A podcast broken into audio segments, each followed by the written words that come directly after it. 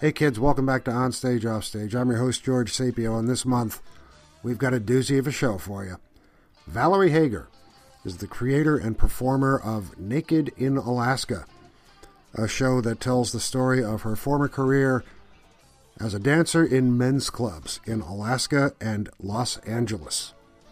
The show has toured around the world to sold-out reviews, winning awards at the New York City Fringe, the Chicago Fringe, the Edinburgh Fringe, where it was pick of the Fringe, and the winner of the Charles Sullivan Award for Arts and Humanities from C C R I in Rhode Island.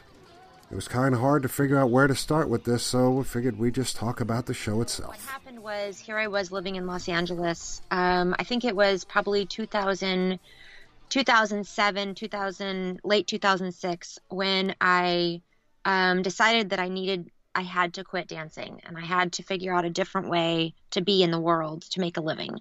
And um, there was a, a couple years there where I just, um, I moved back home. I, I had to get some real support in how to live, uh, how to live without um, working in the strip clubs, and what is that, what that looked like um, for somebody like me, um, not having a college education and having had just lived the last ten years making my living this way.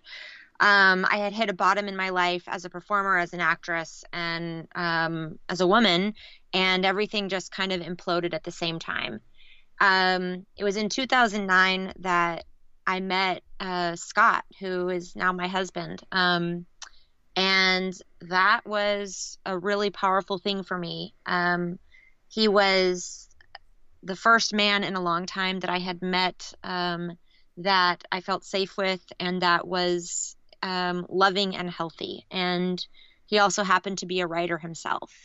And um, it was through really these beginning conversations with him about that part of my past and part of myself that I started to get encouragement from him to begin to share about this in a, with a wider audience in a larger way. Um, and ultimately, we ended up moving uh, out of Los Angeles to New York City to start a new chapter and a new life. And it was upon arriving in New York with that force and the energy and the excitement and creativity that I felt there, and the anonymity that I felt there with not knowing anybody, through unpacking boxes in our apartment and coming face to face with this younger self, this other aspect of myself that I had kept silent for so long. And knowing when I was looking at her, you know, in these pictures from these clubs in Alaska and L A, you know, that I, that I, I knew I must give a voice to her and to her story in order for me to really step into the woman and the artist that I have always dreamed and imagined of becoming. And that's how, that's how the very beginnings started. Okay. Tell us about the show itself. Sure. Yeah, is um, I'm from what I'm gathering, this is pretty much very close to what you experienced in real life. You were a dancer in uh, strip clubs in Fairbanks, Alaska, in L A, um, a lifestyle which I one can only assume is dangerous and fully loaded. Yeah, uh, and yet somehow I'm I'm wondering. For so you did it for so long. What was that like? Yeah. So, you know, it, it I think that there it's it's so complex because, you know, for me it was very much for, for it was very much like the family I had always longed for. In a sense, like, yes, I have a family. I have a mother and I have a father and I love them very much, but it this was the the tribe that I had been longing longing for. It was like this the family where I finally felt like I fit, if that's what I'll say. Okay. And you know, there, especially in Alaska, there was this element of danger. I mean, you know, the that club was pretty much half owned by the Hells Angels, and they were frequent customers but not paying customers. And you know, um it did have this kind of um something is about to always happen thing going on, but at the same time I felt safe. And those it was it's so interesting because they they would coexist literally simultaneously simultaneously was like this danger and this feeling of safety and belonging, and you know, just it wrapped in the same package. Oh, okay. um So what does a person see when they come in to see your show? It's eighty minutes long. Yeah. You're telling the story of yourself. Yeah. Okay. Yeah. So Naked in Alaska ultimately um, is uh, me playing not only my younger self, who um, was really naive in, you know, my early twenties, like m- a lot of us are, and uh, fired from my job, uh, dumped by my boyfriend, and finding myself in like three thousand five hundred dollars in debt, which for me at that time felt like hundreds of thousands of dollars, and not knowing what to do. And basically the show starts off with me um, going to my best friend at the time and saying, what do I do? And she was already working in the clubs. She was working in Tijuana. Um, she was already raking in the money. Um, she was everything that I wished and wanted and longed to be. Um, and she basically said, come with me and we will take care of all of this. And uh, ultimately that one night turned into ten years. And in the show, I take you on that journey in a, you know, compressed eighty minutes, and you meet um, that, that former best friend of mine, and you meet multiple other dancers that I worked with, and you meet customers I danced for, um, you know, very touching and, and warm and compassionate customers, and, and violent and dangerous customers, um, along with boyfriends, uh, club managers. Um, and I really try to lay out uh, what it looked like through the lens um, that I lived, so that the audience themselves can, can experience that firsthand. Hmm. Okay. Um, so many questions right now. I'm, I'm going to try and list them all. So, uh, and, and try and get them all in the, in the proper order. Being up on that stage, doing Naked in Alaska, Um, having done what, you know, you've lived through, all this dancing, dancing in front of strangers, okay? Mm-hmm. Uh, all those nights, thousands and thousands of strangers. Now you're doing a show for a different kind of audience. Mm-hmm. All these different strangers who are actually getting something close to the truth about your life. What's the connection there? I mean, as you look out from the stage, mm-hmm. to these people who are there because your story is so compelling, right? What do you go through when you go through, when you talk about the events of your life to rooms of strangers who are there to find out more about you, not just to look at you, but mm. to find out who you are? Yeah. That, wow. I mean, let's see. That's like, that's so much. I think that, you know, I, I, I think I've been lucky enough to um, have have really uh, open and warm audiences. I feel like maybe maybe it's the show itself that people come, they already sort of know what they're getting into, you know. Um, so in a sense, they're ready for the wild ride, um, and that, that I, I feel that. I feel that almost every time I do the show, I, I experience that an energy from the audience that they, they're there to support. They're not there to sort of throw daggers, which is, um, it's been really awesome to have that experience. Um, I think that, uh, it, it's really vulnerable. I mean, it's incredibly vulnerable. Um, it's vulnerable to me, for me to play my younger self, um, more than any of the other characters. Because, of course, now I'm, you know, older and wiser, and I would have made so many different choices.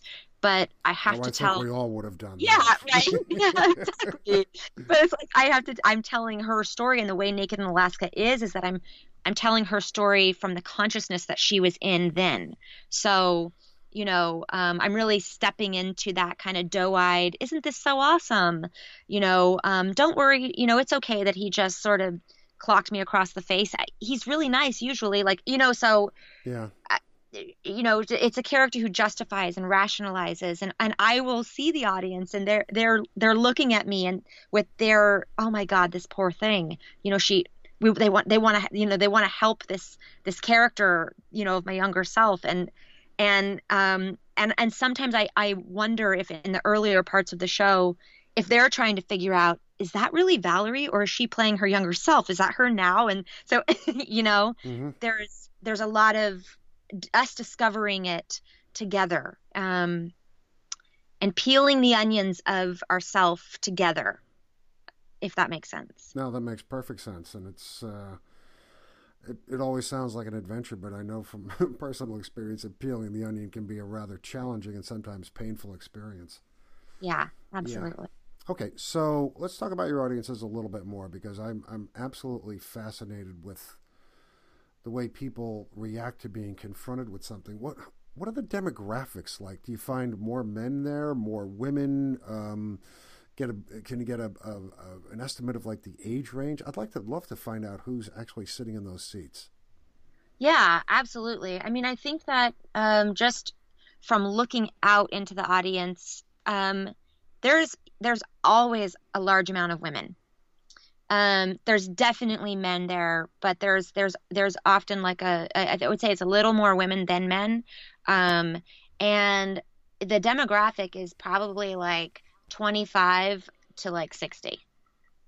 So, I mean, it really, it really vacillates between that. And, um, you know, in Edinburgh Fringe, it was actually, uh, it was more, uh, it was an older, it was older actually. Really? It was, it was more of, yeah, it was more of like, Uh, maybe like forty, you know, forty to sixty instead of the, you know, but in, but in L A, there's been a lot of younger, I've seen a lot of younger faces, a lot of young women sitting there.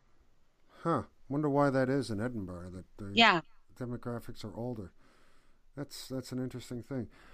Um, what kind of response do you get? And I'm particularly interested in the women's response. Um, because there you are, a vulnerable woman, or so it seems, okay? Um, at least in your portrayal of being a dancer who is a vulnerable person, regardless right. of how tough you might be. Um, you're in a you're in a world that is expecting of you things that are difficult to To, to to bring across at times. So what do the women who see your show say? I mean, what kind of questions do they ask? Yeah, I mean, it, it's pretty awesome to the kind of feedback that I get overall from, from women. I mean, everything from, I got an email from a sex worker. Um, I, I don't even, I never met her before. I didn't speak to her after the show. And she basically sent me an email to say thank you for telling our story, and that she often sees theater um, work being done about sex work, but not usually from the perspective of the sex worker. It's usually from, you know, um, somebody who has not worked in that world.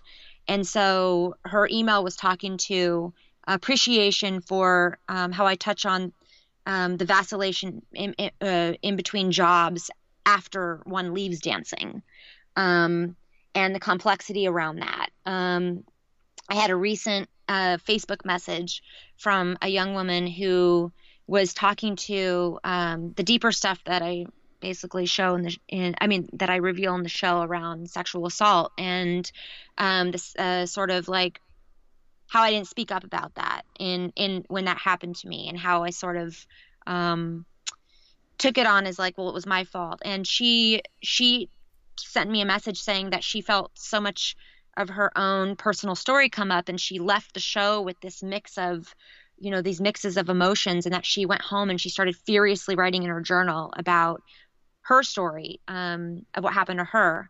Um, so usually it has, usually the response is uh, something opened up in me, and now I feel like I can say, Um, I can give a voice to my story because I saw you give a voice to yours.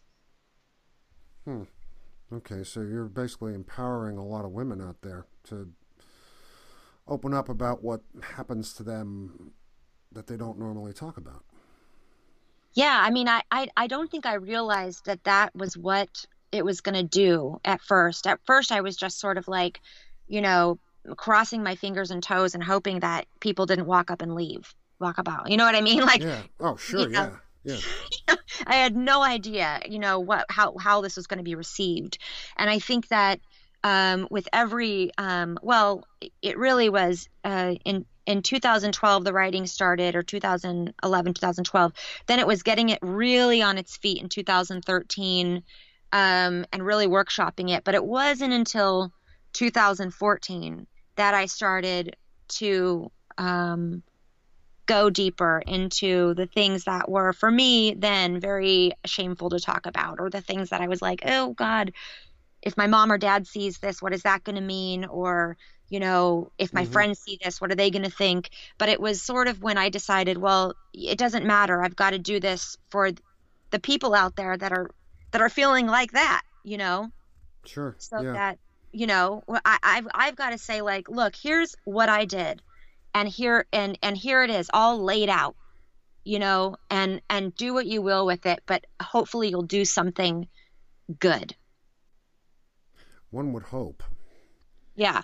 Yeah. It's it sounds like a remarkably, unbelievably brave thing that you do every time you get up on that stage.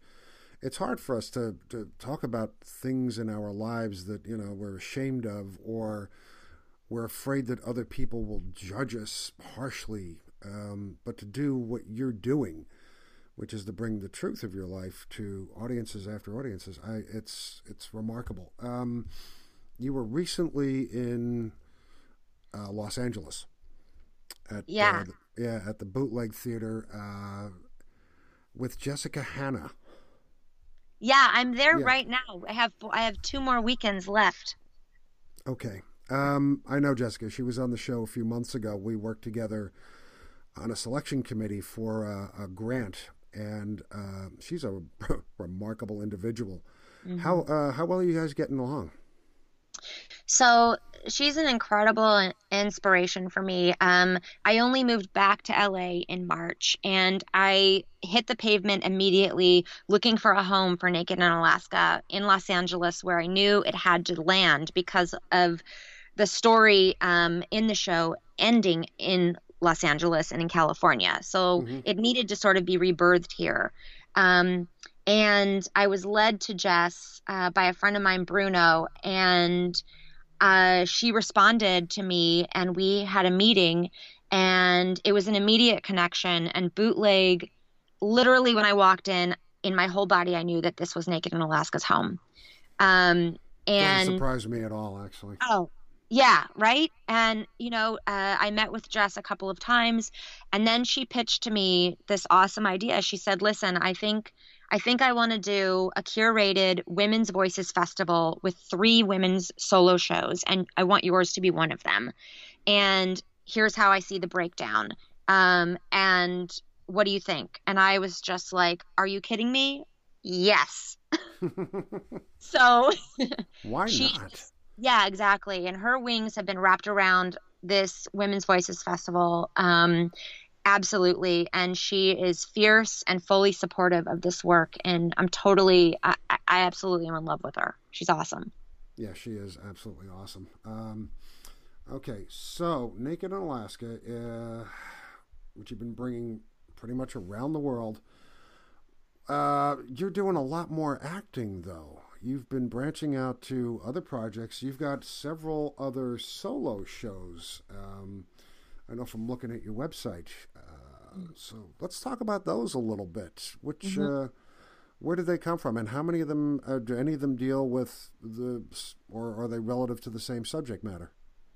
Yeah, thank you for asking. So yes, they are. Um, so I, I did. They're they're sort of um, twenty to forty five minute pieces, and they're more specifically talking to. Um, Uh, yeah, they are talking to sex work. So, um, in one of them, it's called Big Man, and Big Man is about my first experience, um, putting my feet into what is this world of escorting, high class escorting, sort of in Las Vegas at the, you know, fancy hotels. Mm-hmm. Um, and basically it's a forty-five, forty minute piece that, uh, basically takes you on the, this night, Uh, this wild night where I am, I I put myself out there for my very first uh, client, um, and and uh, that sort of goes uh, pretty crazy, and um, well, I think it's fine because I'm not even doing the show now, so I'm just going to say what. So I, I went there with my best friend who is the accomplice in Naked in Alaska as well. The, her name is, her character is Raven.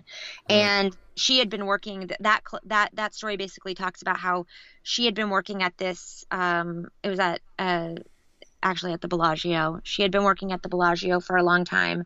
And she brought me in there with her, and I ended up getting this proposition from uh, a high roller there who smelled like danger from a mile away. Mm. And when the deed was supposed to go down and we were in his room, I panicked and somehow finagled, you know, my way out of there, but not without stealing his wallet. Okay. So, yes, it was. And then, of course, getting into the car with my friend and and me being like, I just did this. Isn't this so exciting? And she just looking straight at me and saying, this is my fucking job. This is where I work. Yeah. Are you kidding me? That's crazy. And, right? Yeah. So that's really, that show really, yeah. I would have been terrified. Well, I, I, I mean, was... Yeah, I was yeah. I was terrified and I and, and stupid and by doing, you know, it was just a stupid mistake that I did. But I but ultimately, I I absolutely betrayed her in that moment. And yeah.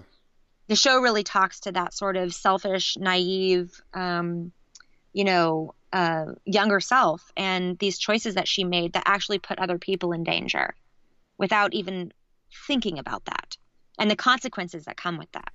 Wow, I'm kind of stunned. I asked you about the women's responses to, to the shows. Let's talk about the men, because I confess I do feel uncomfortable. Not not with talking to you. You're very friendly and you're very open, and I feel very safe in this conversation. But I also feel quirky and, and tweaky about talking about this kind of sexual job. I've been to strip clubs. When I was younger, I went to I went to a few strip clubs, and I was the guy on the other side of the bar looking at the women. And now I'm so far removed from that, and my my ethics and my views on uh, women's personhood has have changed so much that I don't even I can barely remember the person who sat in that chair. But I'm wondering what the men who see your show go through. I mean, what do they talk about? Do they do they talk to you after the show? Yeah, I mean, I have had uh, I I have had really awesome responses from men, and I think that I guess I could say for the most part, the men that have sat there have just fully received the story. I have gotten emails like say they've gone to my website or something like that, or they look in the program and they find a way to contact me, and they the uh, you know I've had had a few emails just saying thank you for this perspective, and you know it really opened my eyes up to a whole nother way of looking at this this work and the women that um that I've definitely been in contact with inside of these walls, and so thank you for that. um I've also have I've also had men who are sex workers themselves, who are former dancers themselves, um sitting in those seats, um talking in the same ways to the impact of the story that the that the women who work in those clubs do. I mean, men have just overall been really compassionate and and fierce. Mm-hmm. You know, they've been they've they're like the warriors. They've been the fierce warriors in the crowd, um, and, I, and I love them there. I mean, I I need the men there just as much as I do the women.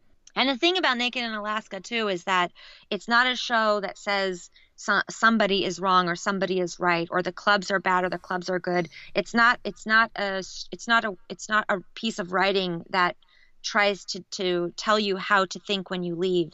It's just. Uh, it is just literally what happened in my story, um, as truthfully and as raw as I can um, portray it for for others, and it's up to them. Oh sure, but I I can I can't picture somebody not walking out of that theater with thoughts and emotions yeah. and things to think about, because it's one of those things that that many of us never see, or we're so content with knowing that it's out there, but since it doesn't impact our lives and we don't have anything to do with it, we don't pay any attention to it. But this goes on everywhere. Yeah. Absolutely everywhere. And in, in these clubs, there are these women who, for whatever choices they make and however, you know, they end up there, they do this. And you know, seeing a show like yours just kind of throws it right in our faces and, and hits us home with a reality that many of us know nothing about. I said before, you were brave, and I absolutely meant that. To me, it's, you know, inconceivable that that I would even have, you know, the craziness or the guts to even begin doing what, you know, what you've done. So let's let's move on a little bit. You are now acting in other things.